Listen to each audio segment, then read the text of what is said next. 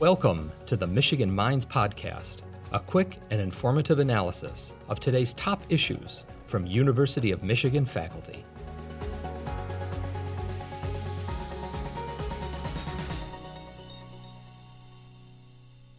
Facebook has declared war on fake news. So, how's that going? University of Michigan School of Information professor Cliff Lampe explains exactly what Facebook is up against. There are different kinds of fake news, and not enough people to monitor it in real time. So, enter algorithms, which come with their own challenges, as he explains.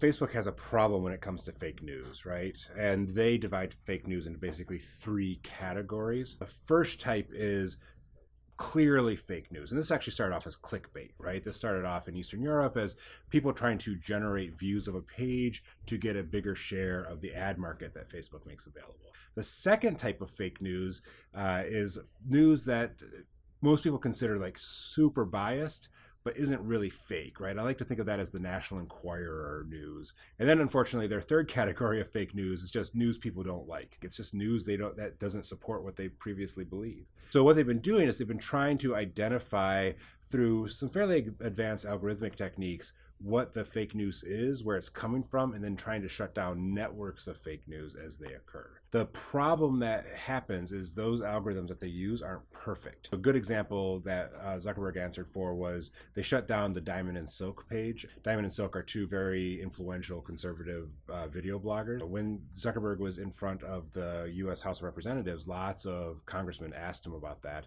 And it's just false positives, right? When you have algorithms that shut down news sites as being fake, there's going to be type 2 errors where eventually somebody who's not fake but is considered fake by people because of that political opinion they're going to get shut down too. It's just too easy for basically the predators to evolve and come up with a new fake news site, right? Like it's your news site gets shut down, you just create a new page and collect a new audience and you're off to the races again. Really, it's a tough game for Facebook because they have to do this and they have to do it algorithmically because there's just not enough humans on the planet to monitor Facebook in real time.